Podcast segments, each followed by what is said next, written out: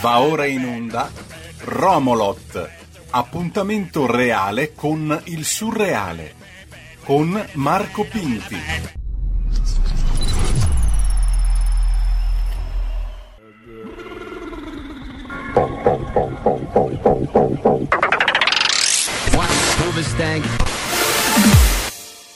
Bebe wenna, bebe wenna, bebe wenna. Bebe che wenna, bebe che wenna, bebe che wenna.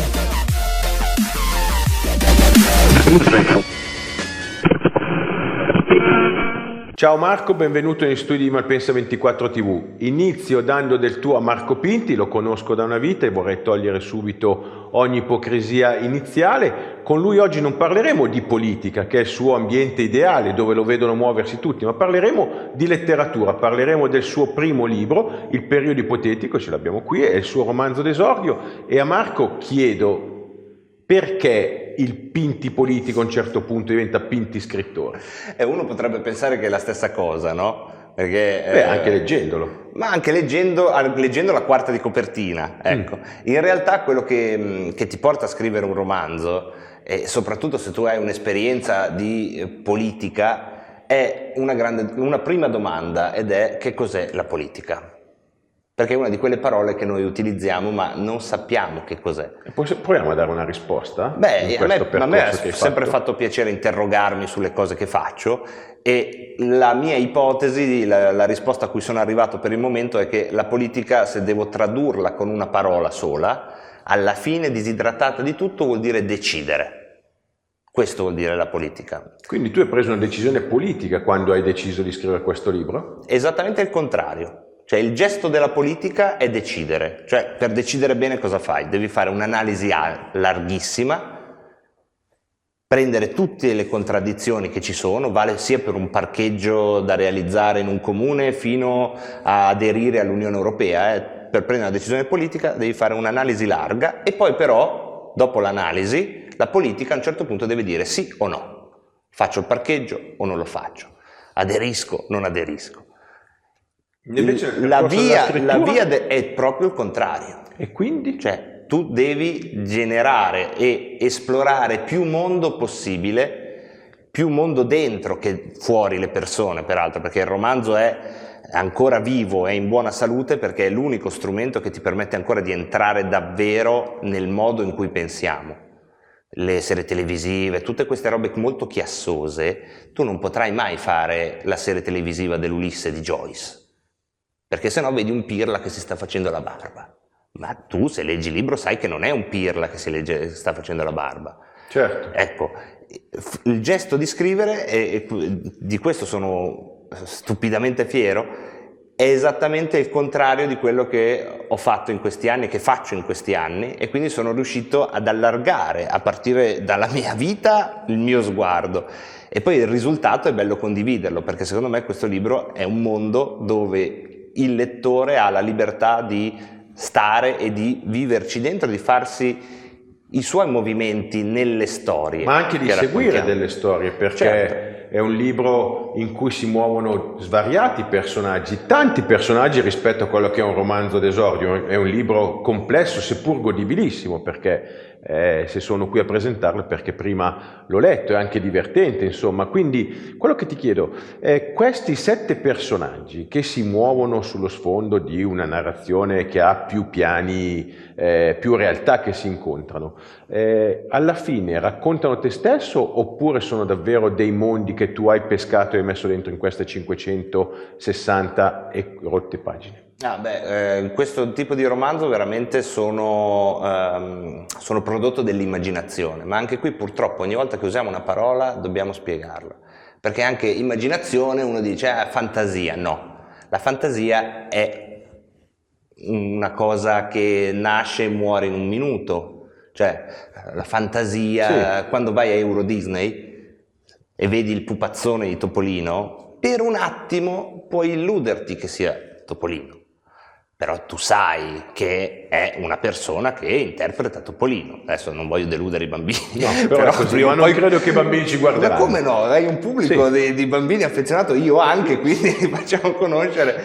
Ecco, eh, non, qualcuno doveva pur dirglielo prima o poi, però quella è la fantasia. Quando fate poco quando è una scintilla che dura niente, è fantasia. E l'immaginazione? L'immaginazione è una cosa molto più seria. L'immaginazione è, diciamo, come una intuizione molto rafforzata, è darsi il permesso di guardare oltre quello che succede, sia dal punto di vista temporale, perché non solo nel mio caso, nel mio caso è piccolo, ma quante volte la, si dice l'immaginazione, il romanzo, la narrazione ha anticipato la realtà, no? a me viene in mente George Orwell che nel 1936, raccontando certo. la storia di un libraio che si sta annoiando e che odia tutti, si appoggia all'ingresso della libreria, guarda il cielo della città che odia, Londra, e vede i bombardieri sopra Londra, mm. no? Nel 36. Che certo. cos'è quella roba lì? È eh. l'utilizzo di uno strumento che noi abbiamo e che mortifichiamo continuamente, che è l'immaginazione, che non controlliamo del tutto, da cui ci arrivano cose che poi il bel gesto dello scrivere è che queste cose che altrimenti volerebbero nei nostri pensieri, c'è un, un modo facili, difficile ma tecnicamente facile, basta una penna e un foglio e tu che sembra una cosa del passato, eh? Sì, sembra una cosa del passato, invece tutti possono farlo. Si parte da lì. E le metti lì e cerchi di, di, di, salvare il più possibile, di ordinarle ovviamente, no? perché poi ti ritrovi ad avere a che fare con la grammatica che ha le sue regole, con, certo, con un mondo che devi creare. Ma poi arriviamo alla parte più artigiana dello, del, dello scrivere, perché poi c'è anche quello, insomma. Ecco, ai nostri telespettatori, Marco, vogliamo, senza spoilerare tutto, eh, dire di cosa parla il tuo romanzo?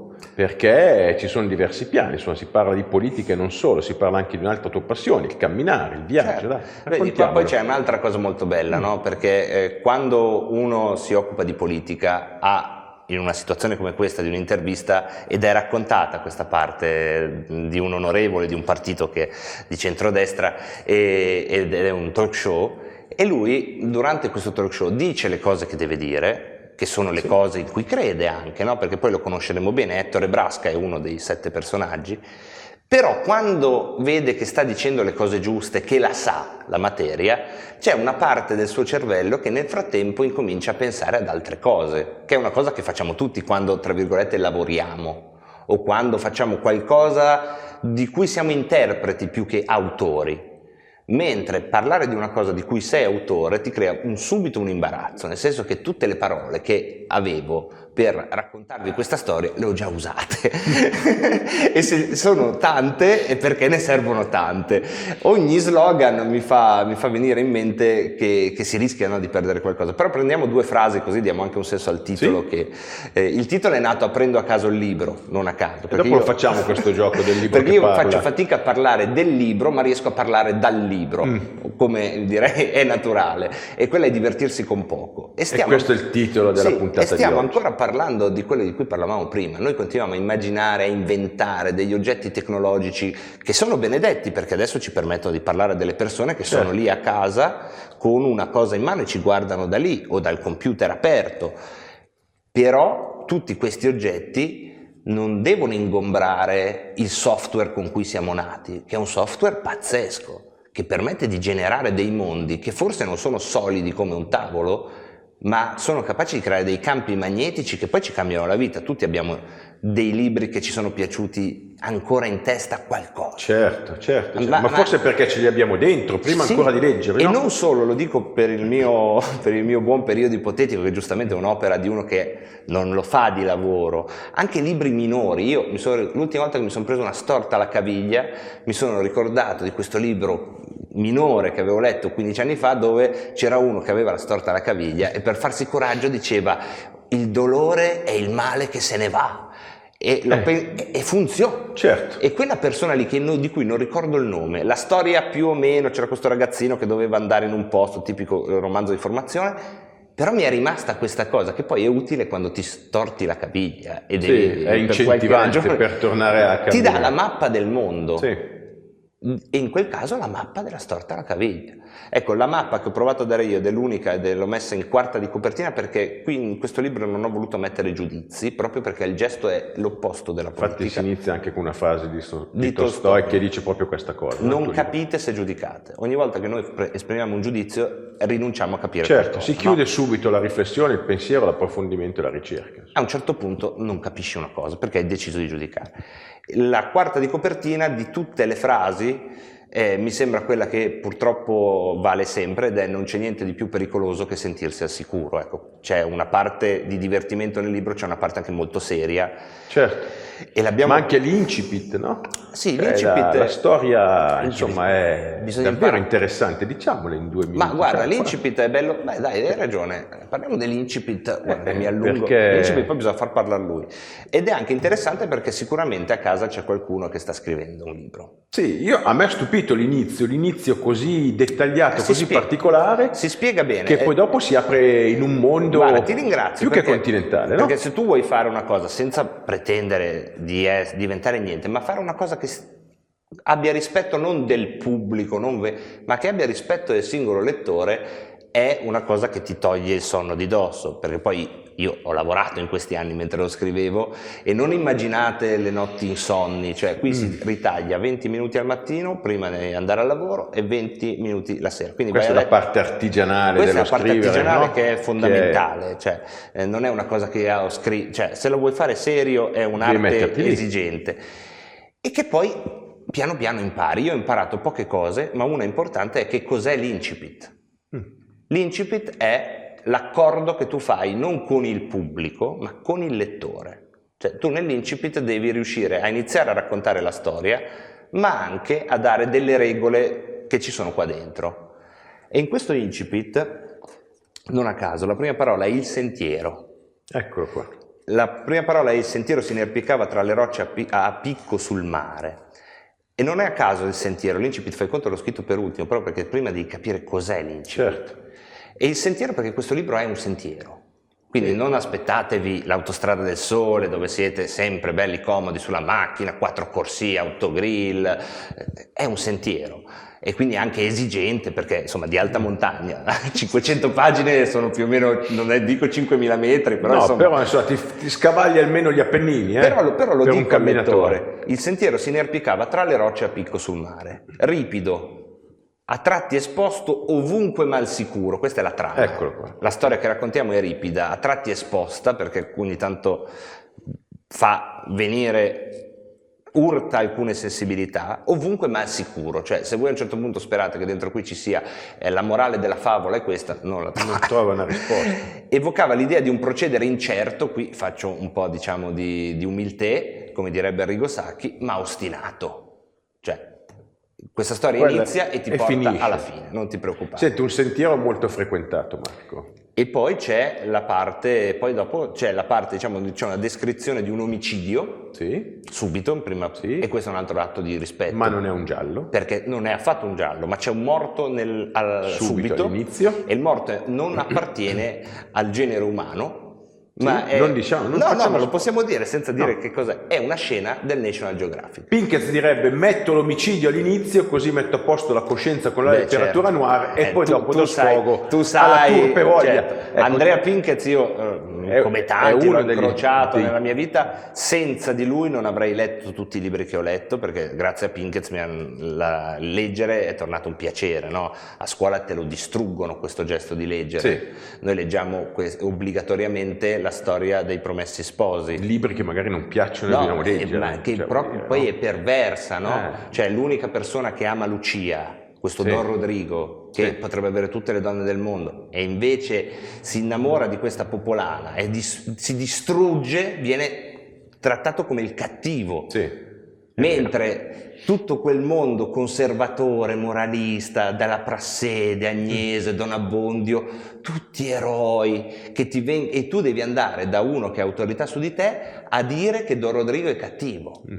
È pesante, eh? Sì, Cioè, te era- lo distruggono eh, il tuo certo, senso critico. eh. Però i libri raccontano la geografia sociale del tempo. Ma in quel caso io apprezzo solo la, la geografia lombarda, perché almeno Vabbè. devo riconoscere che è ambientato in Lombardia. È bello pensare a una storia con gli spagnoli Senti, Marco, troviamo anche un incipit eh, proprio umano di questo libro, perché hai, ha una dedica, insomma tu lo dedichi a una Ah, persona certo, molto certo, certo. particolare, che credo che valga la pena eh, cioè Sì, un pochino sì, la musa ispiratrice, insomma, Beh, più insomma. che la musa ispiratrice è la persona con la quale ti sei confrontato. È stato un gesto di, di- di incoscienza, percorso, no? perché prima di, poco prima di scrivere questo libro eh, è morta un'amica e ho fatto questo gesto di incoscienza da davvero esordiente di pensare di dedicarglielo quando ancora non avevo idea che sarei riuscito mai a finirlo, no? E di inserirla come personaggio, sempre citando Pinkett, Mm? eh, non è detto che ci si possa reincarnare nella vita, ma si Qualcuno può- si è reincarnato in un libro. si può reincartare una persona che non c'è più ed è una cosa che vale per Costantina e sono molto contento che, che sia in questo libro e poi secondo me è anche uno dei personaggi che ha una struttura Sì. veramente bella, un- i personaggi sono tutti belli ma lei è proprio soffiata nel vetro, Mm. ogni volta che compare io penso che faccia la differenza su qualcosa e poi insomma una parrucchiera greca all'interno di un contesto italiano, secondo me è la quintessenza del buon senso, cioè do- riesce a incarnare una Certo. specie di divinità interna, Sì. che è la divinità proprio del- della concretezza, del... Non, non dividiamoci sulle... cioè quello che conta è se uno è un amico o non è un amico, non se è di destra, di sinistra, se, è- se, se- Quello si va oltre. si va non oltre, si va al nocciolo della Al nocciolo, questione, certo. cioè quello lì, nel riconoscersi come persone, anche se lei lo fa in maniera, anzi, proprio perché lei lo fa in maniera viscerale, no? Sì. E non con un'astrazione che faccio io, che sono solo il suo povero eh, autore, però sono sicuramente molto contento di questo ed è stata una spinta anche a finirlo, proprio perché eh, è bello mettere la luce eh, di tante persone, perché ogni personaggio poi ovviamente risente della luce di tante persone che conosci davvero, mettere la luce di una persona che non c'è più, incartarla è sicuramente è una cosa bella. Senti, una spinta a finirlo, diamo una spinta anche a iniziarlo a leggere. Se una persona che ti conosce arriva e dice perché dovrei leggere il tuo libro, tu cosa gli Io agli amici dico sempre che di solito voi conoscete di me la zona turistica, Mm. che è molto bella, cioè io credo Sì. sul mare, no? Cioè facciamo di tutto per, per, darvi- promuoverla, Sì, per no, per, dar- per promuoverla e per fare una piacevole certo. esperienza. Se Sì. venite a conoscermi nella zona turistica, io credo ci sia un modo di divertirsi, insomma, cerchiamo di essere accoglienti. Questa è una bella mappa dell'entroterra. Se uno vuole farsi un giro dentro il Pintistan, mm, le strade ci sono, ecco, i cartelli, i cartelli, animali, si vede un po' di tutto, però è l'entroterra eh, ed è bello appunto. Chiudiamo con una... eh, dirlo un, un gioco, visto che divertirsi con poco è un po' riduttivo. Eh, Marco Pinti, tu parli, non è follia, eh, Marco, è così. Non parla col libro, il libro parla Marco. Facciamo vedere, salutiamo i nostri telespettatori con, con il libro che parla. Cioè, cosa ci dice il tuo libro? Lo apriamo a caso. Io Come chiusura, eh? Fatelo a Come casa. chiusura, vediamo, magari. Fatelo con i libri che avete e datevi il permesso di parlarci, perché è incredibile, ma questi sono strumenti che. Così, uno, due. E se a uno sguardo estraneo questa poteva sembrare la solita posa da ragazzina impegnata con tutti gli annessi cliché sull'ecologia, la decrescita, il consumismo, eccetera, la realtà era molto più semplice. Era che Francesca alle cose si affezionava. E qui siamo proprio dentro uno dei personaggi e siamo proprio nel quello che Nabokov dice eh, sbucciare la mela delle persone, no? C'è questo personaggio, Francesca, che se dobbiamo usare una parola è una ehm, persona di sinistra. È- se ci fossero state le sardine, ecco, sarebbe stata una sardina. Ma non è una sardina, perché se tu poi togli la buccia alle persone e C'è guardi una dentro, persona, certo. la verità del fatto che si veste senza curarsi della moda del momento non è che c'è la posa dell'ecologia, è che si affeziona alle scarpe che ha.